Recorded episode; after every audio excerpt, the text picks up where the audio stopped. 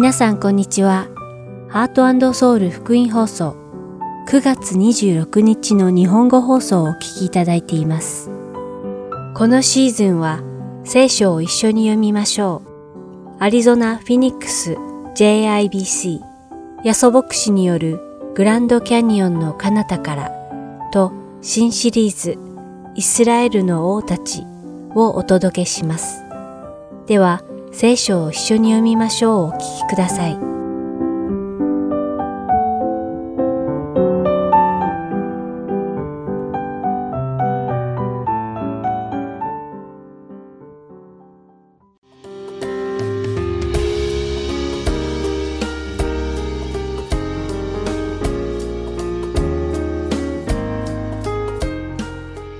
皆さんこんにちは。聖書を一緒に読みましょうのお時間です。お相手はダイヤモンド優子がお送りします。クリスチャンは福音を伝えなくてはいけない。とよく言いますが、皆さんは福音とは一体何であるか正確に説明できますか？福音とはイエス様が救い主であると信じることでしょうか？それともイエス様を信じれば罪が許され永遠の命がいただけるということでしょうか実は福音とはイエス様が旧約聖書に書かれた救い主であることを信じれば罪が許され永遠の命がいただけるということだけではないのです。今日皆さんと一緒にお読みする使徒の働き18章と19章にはエペソにやってきたアポロというある雄弁なユダヤ人の話が出てきます。使徒の働き18章25節によると、このアポロという人は聖書に詳しく、また主の道の教えを受け、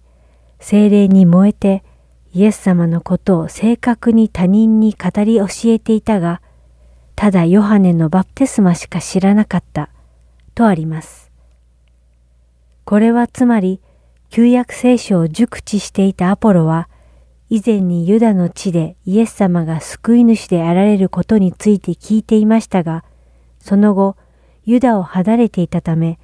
イエス様の十字架にかけられた後に明らかになった福音については知らなかったので、アポロの伝える福音は、旧約聖書に書かれているものと、バプテスマのヨハネの語っていた福音に限定されていたのです。このように、アポロは熱心な伝道者でしたが、彼の福音は不完全だったのです。しかしそうとは知らないアポロは、行く先々でユダヤ人に聖書を伝え、イエス様を伝えて歩きました。そしてある日、アポロはエペソに来ることになり、エペソの街道でもユダヤ人に向けて大胆にイエス様のことを語っていました。それを聞いたプリスキラとアクラは、アポロの福音が完全なものでないことに気づき、アポロを家へ招いて完全な福音をアポロに伝えます。完全な福音とは、イエス様は旧約聖書に約束された救い主であられ、イエス様が十字架で死なれたことで、私たち人の罪の代価が支払われ、また3日後に神様がイエス・キリストを死から復活させてくださったため、イエス・キリストを救い主と信じるすべての人は罪が許され、イエス様と共に永遠の命を得ることができるようになった。さらに、イエス・キリストを救い主と信じる者は、精霊のバプテスマを受けたために、精霊がうちに内在するようになったというものです。プリスキラとアクラから完全な福音を学んだアポロは、エペソを離れ、アカヤへ渡り、そこでイエス・キリストの完全な福音を力強く公然と伝えることで、すでに恵みによって救われていた人たちを大いに助けたとあります。クリスチャンとして福音を伝えることはとても大事なことです。しかし、完全な福音をしっかり理解した上で伝えることがより重要だと言えます。アポロは人々に聖書やイエス様のことを熱心に伝えました。しかし、完全な福音を正確に知ってからの伝道の方がさらに有益だったと聖書に書かれています。ですから、私たちがイエス様の福音を語るとき、私たちは完全な福音を正確に伝えることが大事なのです。私たち一人一人が真理をより正確に知ることができるように願います。それではお祈りします。天の愛する神様、聖書を通して私たちの御言葉の理解が深められ、信仰が強められますように。また、私たちがあなたの御言葉をさらに正確に深く学ぶことができますように。そして多くの人に神様のことを正確に伝えることができるように私たちを用いてください。イエス様の皆によってお祈りします。アーメン。それでは、使徒の働き18章24節から19章7節までお読みして、今日の聖書を一緒に読みましょう終わりたいと思います。さて、アレキサンドリアの生まれで、雄弁なアポロというユダヤ人がエペソに来た。彼は聖書に通じていた。この人は主の道の教えを受け、霊に燃えてイエスのことを正確に語り、また教えていたが、ただヨハネのバプテスマしか知らなかった。彼は街道で大胆に話し始めた。それを聞いていたプリスキラとアクラは、彼を招き入れて、神の道をもっと正確に彼に説明した。そしてアポロが赤谷へ渡りたいと思っていたので、兄弟たちは彼を励まし、そこの弟子たちに彼を歓迎してくれるようにと手紙を書いた。彼はそこに着くと、すでに恵みによって信者になっていた人たちを大いに助けた。彼は聖書によってイエスがキリストであることを証明して、力強く公然とユダヤ人たちを論破したからである。アポロがコリントにいた間に、パウロは奥地を通ってエペソに来た。そして幾人かの弟子に出会って、信じた時聖霊を受けましたか？と尋ねると、彼らは、いいえ、聖霊の与えられることは聞きもしませんでした。と答えた。では、どんなバプテスマを受けたのですか？と言うと、ヨハネのバプテスマです。と答えた。そこでパウロは、ヨハネは自分の後に来られるイエスを信じるように人々に告げて、悔い改めのバプテスマを授けたのです。と言った。これを聞いたその人々は、主イエスの皆によってバプテスマを受けた。パウロが彼らの上に手を置いたとき、精霊が彼らに望まれ、彼らは威厳を語ったり、予言をしたりした。その人々は皆で十二人ほどであった。今日も聖書を一緒に読みましょうにお付き合いいただきありがとうございました。お相手はダイヤモンド優子でした。また来週お会いしましょう。さようなら。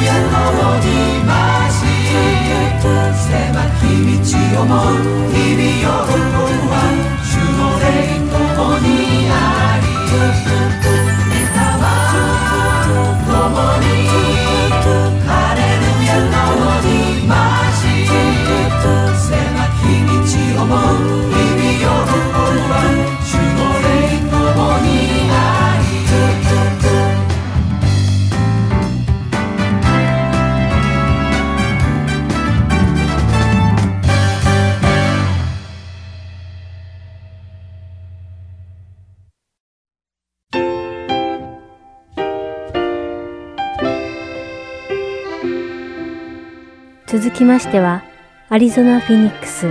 JIBC 野草牧師によるグランドキャニオンの彼方からをお聞きください。今日のタイトルは、良い羊飼いです。野草先生のお話を通して、皆様が恵みのひとときを送られることを願います。さて、今日はですね、大人はですね、今、ケラブ君が話したのと同じトピックですけど、良い羊飼いですね。まあ、聖書ではですね、今の話にありましたように、えー、私たちは人間、私たちですね、クリスチャンは羊だと言われてますよね。そしてイエス様が羊飼いにこう例えられているわけです。ヨハネの福音書の10章の9節を読みましょう。そこにはこう書いてありますね。私は門です。誰でも私を取って入るなら救われます。また安らかに出入りし、牧草を見つけます。盗人が来るのは、ただ盗んだり、殺したり、滅ぼしたりするだけのためです。私が来たのは、羊が命を得、またそれを豊かに保つためです。まあ、羊飼いというのはですね、羊を弱らせるのではなくて、羊を養うために存在しているわけですね。で、今日はですね、まあ、先ほども言いましたように、今年初めてのバプテスマ式を行いますね。その時に3つの質問をしますね。1番目、Do you admit that you are a sinner?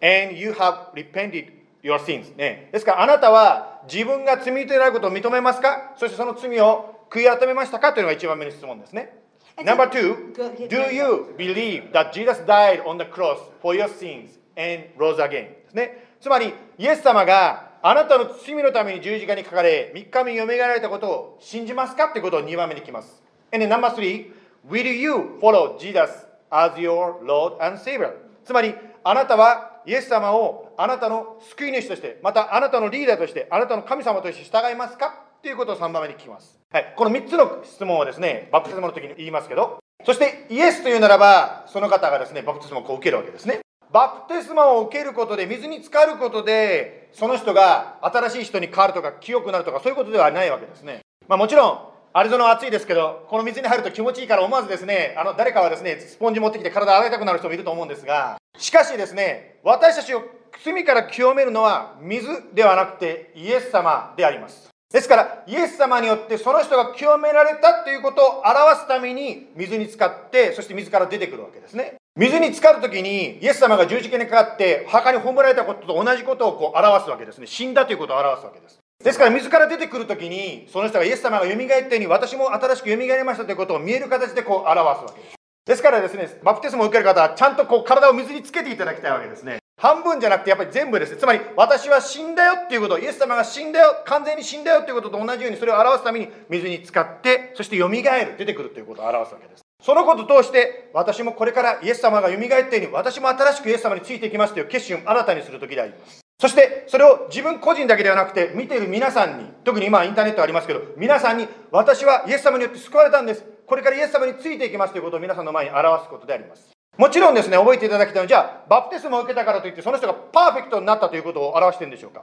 もしそうであれば、誰もバプテスマを受けることはできません。パーフェクトではなくて、私はイエス様によって救われたんだ。これからイエス様についていきたい。いろいろ失敗したりすることもあるかもしれないけど、それでもイエス様にすがっていきたいという、その人の決意の表れであります。今日3つのポイントで話しますけど、1番目のポイントは何かと言いますと、イエス様に従うとき、イエス様についていくときに、私たちは豊かな人生を表すことができるということであります。豊かにというのはですね、今の実は聖書箇所にあったんですけども、信樹君10章の10節見せてもらえるかな、さっきの聖書箇所ですね、10章にありましたが、イエス様についていくならば、豊かに得るということがですね、あの10章の10節に書いてありましたね。まあ、そのようにですね、私たちはイエス様についていくときに豊かな人生を行くことができるとイエス様は約束されています。この豊かなというのは経済的な意味というよりも心の豊かさであります。というのはですね、必ずしもお金を持っているからといって幸せというわけではないわけです。また、健康だからといって必ずしも幸せというわけではないわけです。しかし、病気であろうが、またお金がなかろうが、心は満たされる、本当の喜びの人生をイエス様は与えてくださるんです。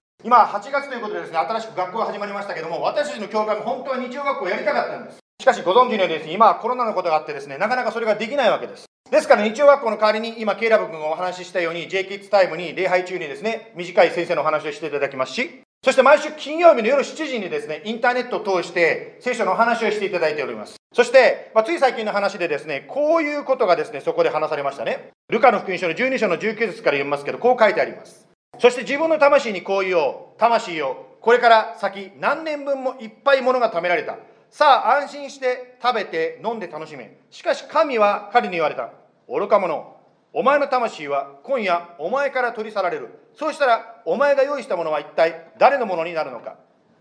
どんなにですね、美味しいものを食べて人生を楽しもうと思っていても、そこにはですね、本当の、つまり長続きする喜びっていうのが実はないということに気づくわけですね。ですから、そういう虚しい人生ではなくって、本当に満たされる人生、それをイエス様が私たちにくださるわけですね。言い方を変えますならば、イエス様と一緒に生きていくならば、心が満たされる。本当に満たされる人生を過ごすことができるんです。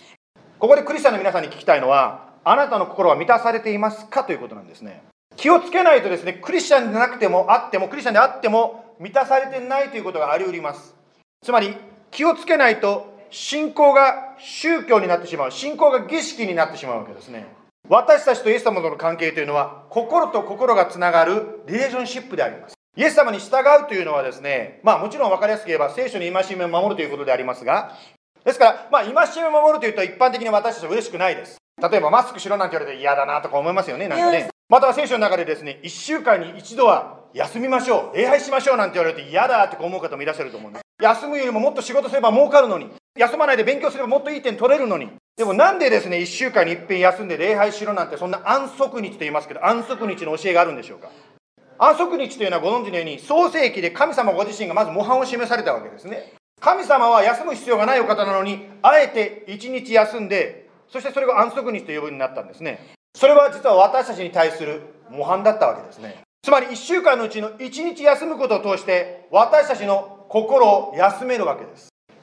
一日、そして日常生活から離れることを通して、私たちがですね、さらにこう元気を回復することができるわけです。ですから、イエス様がこれこれしなさいという聖書に戒めというのは実は私たちのためなんですね。イエス様に従う時に一番利益を受けるのはあなたであり私だということです。今はコロナのど真ん中にいますけども、この中でですね、本当に今コロナの中になるとですね、かえってチャットだのリモートワークとかでですね、かえって仕事とつながりすぎていることがあるかもしれません。もうニュース見ててもですね、常にですね、もうコロナだの、ポリティックスだの、もうそんな同じニュースばっかりずっと聞いてるかもしれません。そんな時に1週間に一遍休みを取るということを通して私の心はリフレッシュすることができるんではないでしょうか。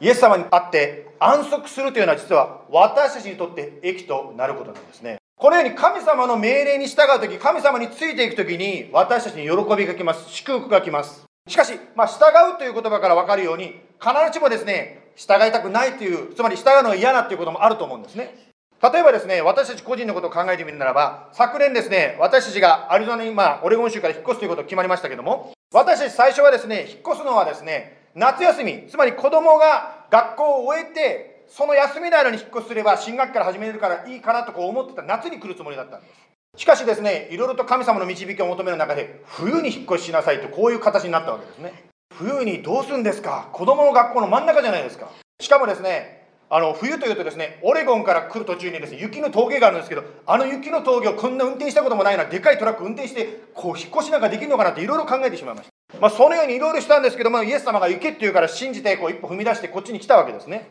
後になってイエス様が引っ越しを早くしろつまり冬にしろって言った理由が分かりました。つまり夏まで待っていたらコロナでですね引っ越しができなかったかもしれません。まあイエス様についていくというのは最初はですね嫌だなと思うかもしれないけどもついていく時に祝福があなたに来ます。そしてイエス様に従う時の祝福というのは実はあなただけではなくて他の人の祝福にもつながっていくんですね。私はですね前のオレゴンにいた時はですねその教会で YouTube 礼拝を始めたそういったこう経験をしたことがありました。ですからですねこの教会がコロナに入った時にここで一緒に集まれなくなった時にじゃあアリゾナでも YouTube 礼拝を始めようということをすぐに言うことができたわけですね。ですから今もしですね私たちが冬に来なかったらもしかしたらこのアリゾナの皆さんも礼拝する手段がなくなっていたかもしれません。ですから自分の考えを捨ててイエス様に従うということはあなたにとっての祝福であり周りの人にとっての祝福となるわけですね。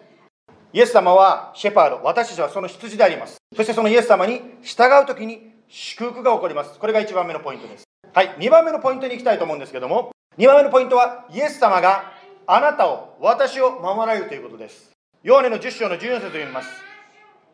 私は良い牧者です。私は私のものを知っています。また私のものは私を知っています。それは父が私を知っておられ私が父を知っているのと同様でまた私は羊のために私の命を捨てます。羊飼いであるイエス様は羊つまり私たちの所有者だと言っているんですね。つまり私たちの所有者はイエス様だと言っています。また別の箇所第一コリントの6章の19節にこう書いてあります。あなた方の体はあなた方のうちに座れる神から受けた精霊の宮でありあなた方はもはや自分自身のものでないことを知らないのですか？また別の箇所でですねこう書いてあります第一コリントの15章の42節死者の復活もこれと同じです。朽ちるもので巻かれ、朽ちないものによみがえらせられ。つまり今私たちが持っているこの体、この体でさえも実は自分のものでないんですね。つまりこの体ともいつかは別れなきゃいけない時が来ます。つまり朽ちるもの、つまり腐っていくものって言ったらちょっと言い方がきついですけども、本当に衰えていくものに最終的には分かれて、変わらない、衰えない新しい体を私たちがもらう。つまりこの体は一時的に借り物であって、本当の体を私たちはいずれもらうことができる。それが私たちのものであります。また私たちがイエス様のものであるならばこんな素晴らしい利点があります第一コリントの3章の1617あなた方は神の神殿であり神の御霊があなた方のうちに宿っておられることを知らないのですか？もし誰かが神の神殿を壊すなら神がその人を滅ぼされます神の神殿は聖なるものだからです。あなた方がその神殿ですと書いてあります。神様はあなたを守られるはい。もう一つ聖書出します。ゼカリアの2の8というとこ行きますけどあなた方に触れるものは私の瞳に触れるものだ。はい。まあ、私たち今ソーシャルディスタンスをとってですねみんなバラバラに座ってますが家族の方は近くに座ってると思うんですけど。しかしですねまあこれだからソーシャルディスタンスやってるかやりにくいんですけど隣の人のですね瞳をですねついてみてくださいなんて言われるとですねいてーって思うわけですね。でもイエス様は神様はこう言ってるんですね。あなた方に触れるものは神様の一目つまり一番センシティブな一番バーナブルな一番そのなんて弱いところに触れるのと同じだと言ってるんですね。つまりその繊細なセンシティブなそのような瞳を守るぐらいにイエス様はあなたや私を守っていてくださるということなんですね。一番しあの羊ということで有名なのはやはり Lord is my shepherd 本当にですね詩篇の本当に主は私の羊飼いということが有名だと思うんですけど本当にイエス様というのはシェパードとして私たちを守ってくださるわけですね。ですから時々ですね一体この先どうもどうなるんだと思う時どうしたらいいですか？恐れを感じたらどうしたらいいんですか？シェパードであるイエス様に祈るわけですね。そして私たちはお互いに祈り合うことができます。私自身もですね本当にクリスチャン生活の中で学んだのはイエス様と私もちろんその個人的な関係でありますけどと同時に教会つまりお互いの関係というのもあるんですね。ですから自分だけでどうしようもない時は他のクリスチャンに祈って祈ってください助けてくださいと一緒に祈り合うことができます助け合うことができますまあ、この教会の中でもですね、ある方がとってもひどい病気になった時にですね、私は別に深く考えなかったんだけど、その時にふと思いついたんで、その人にこういうことを言いました。あの、まあ、ご主人だったんですけど、奥さんが病気でご主人にこう言ったんですね。聖書には断食と祈りによってって書いてあるから、ご主人、あなた断食して奥さんのために祈ってみたらどうですかってこう言ったんですね。そしたら1日で奥様のその病気が治っちゃったって言って、ご主人がすっごく、まあ奥様ですけど、びっくりしてしまったんですね。うわーってですね。ですから私たちは、このようにシェパーであるイエス様に祈る、イエス様に癒していただく、イエス様にすがっていく、イエス様に癒していただくわけですね。はい。2番目のポイント、それはイエス様が私たちを守ってくださるということです。はい。最後に3番目を話したいと思うんですけど、3番目はですね、ヨハネの10章の16節を読みたいと思いますが、私にはまた、この囲いに属さない他の羊があります。私はそれをも導かなければなりません。彼らは私の声に聞き従い、一つの群れ、一人の牧者となるのです。まあ、ここでですね、私たちが考えていきたいのは、イエス様がすでにケアしていらっしゃる羊、つまり私たちのようにイエス様のケアになる、ケアされている羊がいますけど、それではない人たちがいるということであります。まあ、その他の羊っていうのがいろんな風に理解できると思うんですけど、私たちにとっては一体誰なんでしょうか直接的に考えれば私たちの家族、私たちの友達、職場の方や学校の方、まあ、このようにフェニックス480万人のまだイエス様を信じてない方たちのことが思いつくと思います。しかしそれだけではないわけですね。この教会に来ている方、またこのメッセージを聞いている方にはもう一つの使命があります。先週ですね、あのこういう資料を私が見たので、ちょっと Facebook にポストさせていただきました。まあ、これはですね、まあ、アジアの国でどのぐらいのクリスチャンが人口の中にあるのか、またそのそのクリスチャンたちが、まあ、つまり教会がどのようなパーセンテージで伸びてるかという、そういう資料がですね、ある方が載せてくれたので、それをコピーしました。あのコンあのコンパリソンということで、まあ、アメリカの現状ですけど、今はですね、28.9%の、まあ、エヴァンジェリカルなクリスチャンがいるというふうにですね、統計では出てるそうです。そして、その成長、教会が0.8%、まあ、一応伸びていってるということですね。まあ、これはコンパリソンでありますけど、まあ、じゃあ、アジアの方に目を向けると、サウスコリア、つまり、えー、韓国はですね、16.8%クリスチャンがいるそうですね。そして0.7%、まあ、成長していってると。また中国、中国はですね、5.7%クリスチャンがいるそうです。そして2.9%そのクリスチャンたちが、まあ、教会が成長していってるという。はい。まあ、その下ずっと表があるんですけど、私ちょっとびっくりしたのが、ノースコリア、北朝鮮、1%クリスチャンがいる。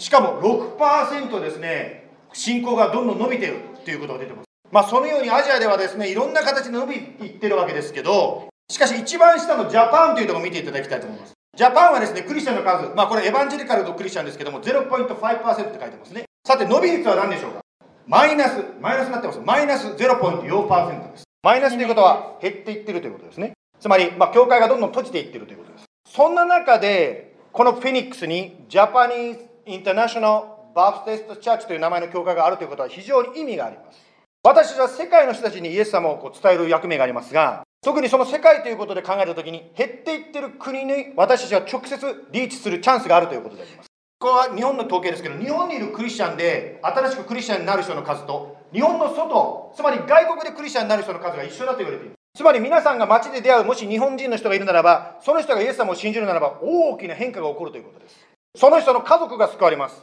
私たちはこのマイナスからプラスに感じる、そのことを助けることができる。ですから私たちは、ここでジャパニーインターナショナルバプテスチャーチとして本当に働く必要の大切さということがここにあるわけですね。ですから私たちはイエス様がおっしゃった通り、この囲いに属さないいろんな人たちにリーチングアウトしていく必要があります。そして、この教会の特別な使命というのが、その日本の人たちに対する、日本人の人に対するアプローチを、これからも続けていきたいと思います。ヨハネの10章の16節私にはまた、この囲いに属さない他の羊がいます。私はそれをも導かなければなりません。彼らは私の声に聞き従い、一つの群れ、一人の牧者となるのです。もちろんですね、この Facebook に載せた時にですね、いや、日本は難しいんだとかいろんなですね、ディスカッションがそこでありましたけども、しかし私たち覚えていただきたいのは、イエス様がおっしゃったわけですね。彼らは私の声に聞き従う。そして一つの群れ、一人の牧者になるとイエス様がおっしゃったわけですね。つまり人間の力では難しいかもしれません。いろいろメソッドとかでいろいろ考えたらもうごちゃごちゃになって難しいかもしれませんが、イエス様にはできるということを私たちは信じたいと思います。ですから皆さんの家族や周りの方でですね、イエス様から今離れている方がいるならば、ぜひですね、私はできるイエス様に求めていきましょう。誰がイエス様の声に立ち向かうことができるでしょう？イエス様は彼らは私に声に聞き従い一つの群れ一人の牧者となるとおっしゃったわけです。ですからあなたの祈っている方も必ず変えられます。イエス様に従うことは祝福です。イエス様が私たちを守られます。そして救いのために、まあ、友達の救いのために日本の救いのために祈りましょう。お祈りしましょう。神様感謝します。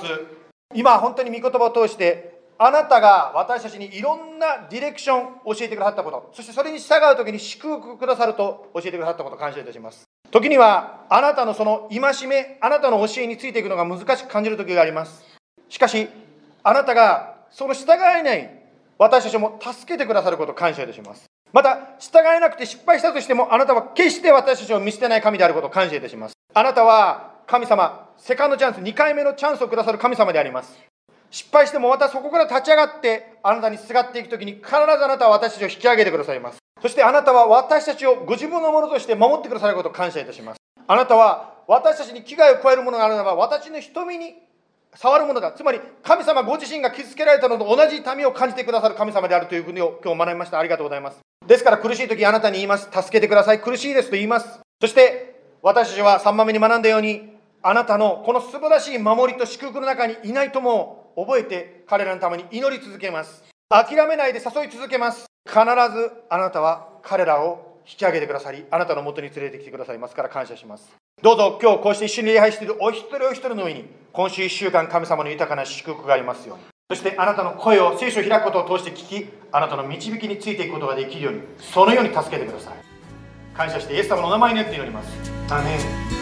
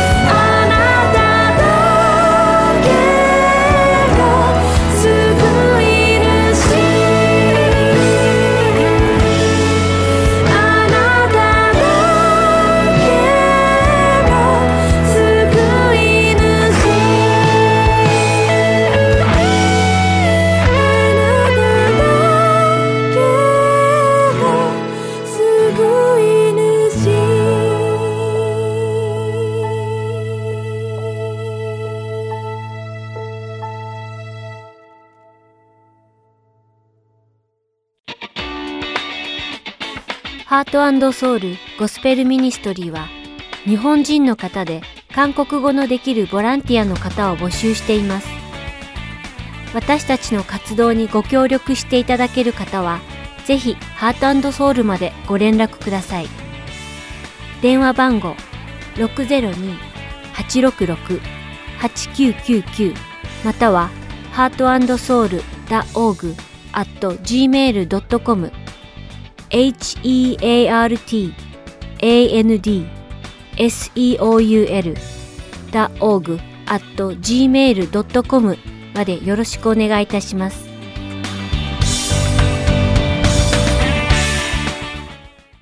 では、イスラエルの王たちをお聞きください。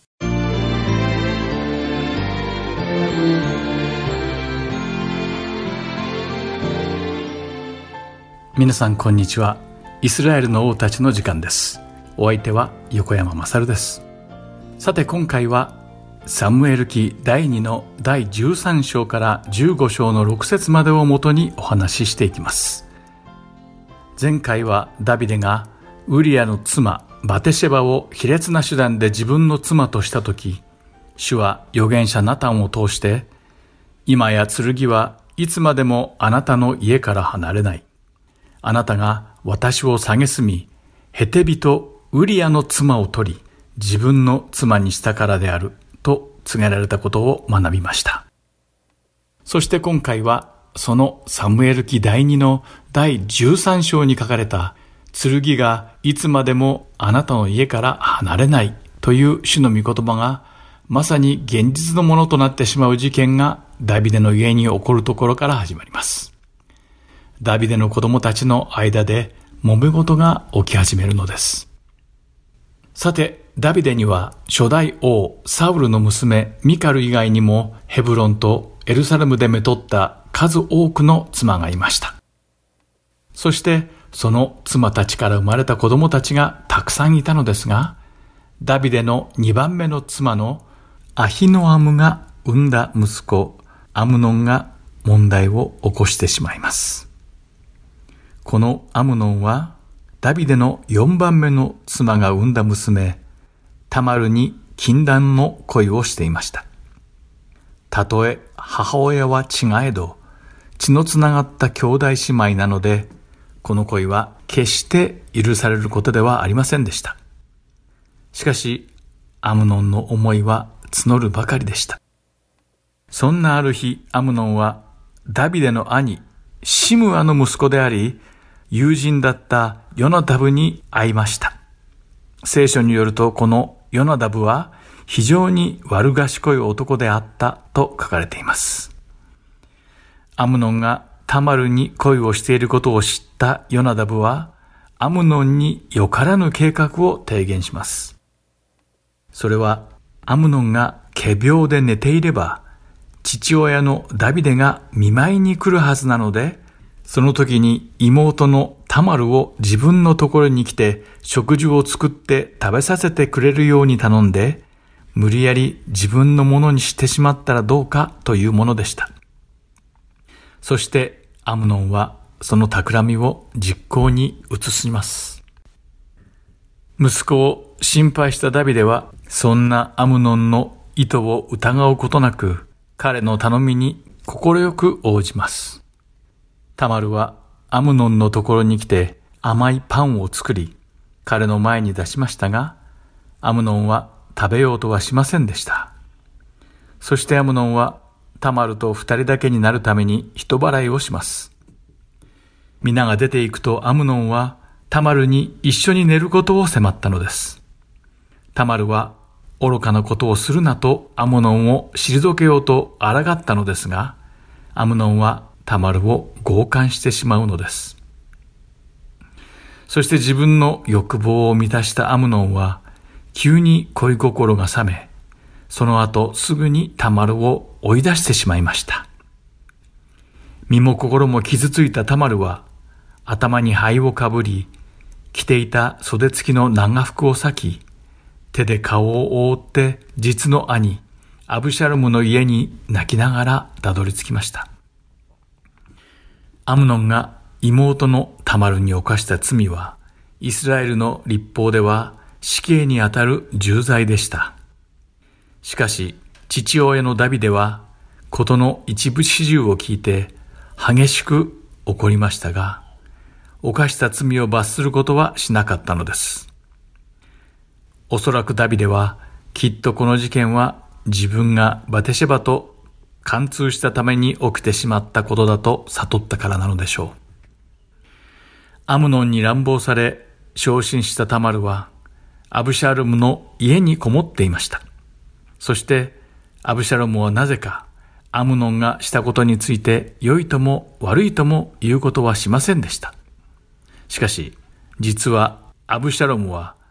タマルのことでアムノンを憎み、彼に復讐する機会を伺っていたのです。この事件から2年経ったある日、アブシャロムはエフライムの近くで羊の毛の刈り取りの祝宴を開くことにしました。そしてその祝宴にダビデ王を招いたのです。当時は羊の毛を刈り取った後、その羊毛を売ったお金で近所の人たちを招待して共に食事をして楽しむのが一般的な習わしとなっていました。しかし、この宴の誘いをダビデは断ります。自分が行けば大勢の家来たちも同伴することになるので、アブシャロムに必要以上の負担をかけてしまうからでした。これを聞いたアブシャロムは、ダビデの代わりにアムノンを祝いに起こしてくれるようにダビデに懇願したのです。そこでダビデはアムノンを含めた王子全員をアブシャロムの宴に行かせました。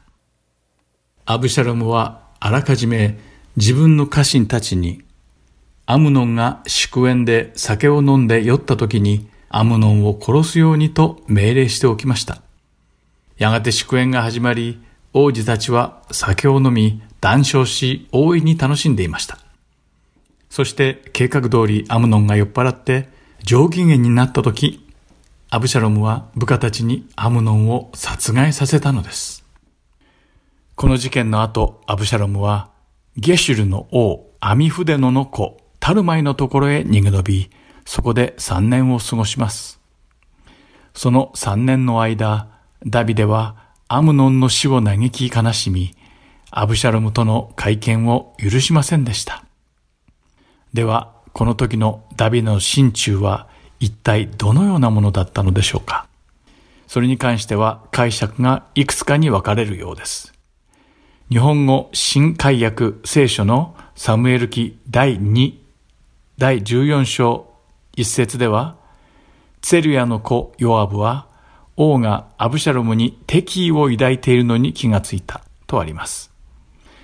この訳によるとダビデはアムノンを殺したアブシャロムに対して気分を害していると解釈できます。一方、ヘブル語の聖書や英語訳の聖書の多くには、ツェルヤの子ヨアブは王の心がアブシャラムに向かっていることを悟りとあります。この表現を読むと日本語新海訳とは全く逆のことが書かれているようなのです。つまりダビデはアムノン殺害の件で立場上アブシャルムと会うことができないけれども本心では会いたがっていると解釈できるのです。あるいはアムノンを殺したアブシャルムにとても腹を立ててはいるけれどそうは言ってもアブシャロムも愛する息子の一人なので、会いたいという気持ちもあるという解釈もできるように思います。このようにダビデの本心は解釈が分かれてはいるのですが、ダビデの軍隊長ヨアブは、ダビデの息子を思う心に気づいたと書かれています。そして王の心を気遣い、テコアからある知恵のある女性を連れてきたのです。ヨアブはダビデの前でこの女性に死んだ息子のために長い間喪に服している女を演じさせます。自分はやもめで二人の息子がいたが、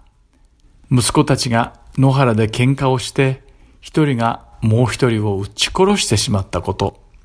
そしてこの事実に起こったすべての親戚に残った息子も殺して家の世継ぎを根絶やしにしろと迫られているというヨーブが作った話をダビデにしたのです。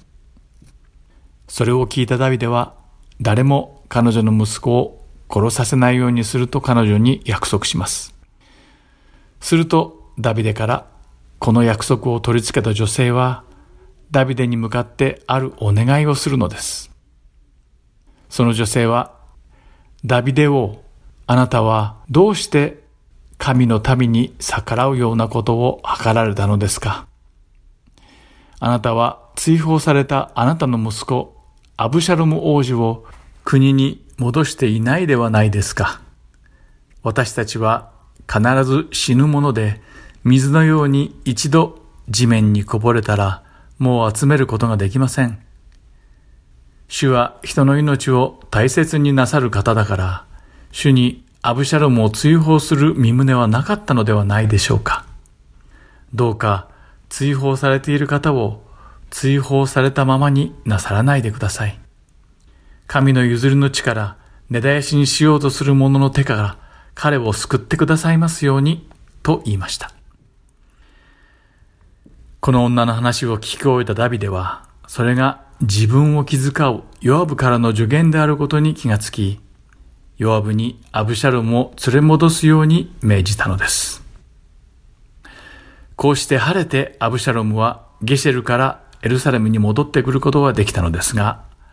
それからさらに2年の間ダビデに会うことはできませんでした。なぜならダビデにはまだアブシャロムの罪を完全に許すことができず、自分との会見を許さなかったからです。そこでアブシャロムは何とか父ダビデに会えるようにヨーブに取り持ってもらおうと二度も人を送りました。しかし、そのヨアブも一向に自分に会いに来ないので、とうとう忍耐の限界を超えたアブシャロムは、自分の家来たちに命じて、ヨアブの麦畑に火をつけたのです。驚いたヨアブは、アブシャロムに会いに飛んできました。そこでアブシャロムはヨアブに、こんなに長い間王の顔を拝めないまま暮らさなくてはならないのなら、なぜ私をゲシュルから呼び戻したのですか？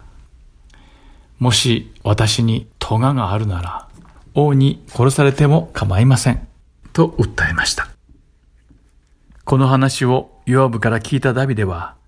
アブシャロムを呼び寄せ、実に5年ぶりにアブシャロムは父ダビデとの再会を果たしたのです。しかし、ダビデがアブシャロムに示した寛大な処置に対して、アブシャロムはあだで報いるのです。実はとてもハンサムだったアブシャロムは、イスラエルの民から好かれていました。確かに彼はアムノンを殺しはしましたが、その動機はアムノンが実の妹タマルに対して行った非道な罪に報いるためだったことも民は知っていました。また5年もの間、父ダビデに会えず、苦しんでいたアブシャロムにイスラエルの民は同情していました。それに加えて、アムノン亡き後、正当な王位継承者である自分が5年間も不当な扱いを受けていたことにも不満が募っていたのでしょう。そしてとうとうアブシャロムは王ダビデに反旗を翻します。アブシャロムはまず自分のために戦車と馬を用意しました。さらに、護衛兵を50人集め、徐々に自分につく兵士たちを集め始めたのです。そして朝早く門に通じる道に立ちました。当時イスラエルの縄文は行政と経済の中心地としての役割を果たし、裁判が行われるところでもありました。ですから、王に裁きを求める人たちは、必ずこの縄文を通過しなければなりませんでした。そこでアブシャロムは、その門に通じる道に立って、ダビデに面会を求めていた人々に先回らしてあったのです。そこで彼らが王に対する不満を持つように誘導した上で、自分はダビデ王とは異なり、公正で有能な裁判官になると説得して、イスラエルの民の心を盗んだのです。民が彼に気づき、近づいて挨拶をしようとすると、彼は手を差し伸べて、その人を抱き、口づけをしたのです。このような振る舞いは当時王だけに許されていたことでした。ということで、なんだかどんどん面白くなってきましたが、残念ながら今日も時間が来てしまいました。さて、父である偉大な王ダビデに反逆の呪しを挙げたハンサムで人気者アブシャロムの運命やいかにこの続きは次回イスラエルの王たちでお話しします。今日もイスラエルの王たちにお付き合いいただきありがとうございました。ではまた来週お会いしましょう。お相手は横山まさるでした。さようなら。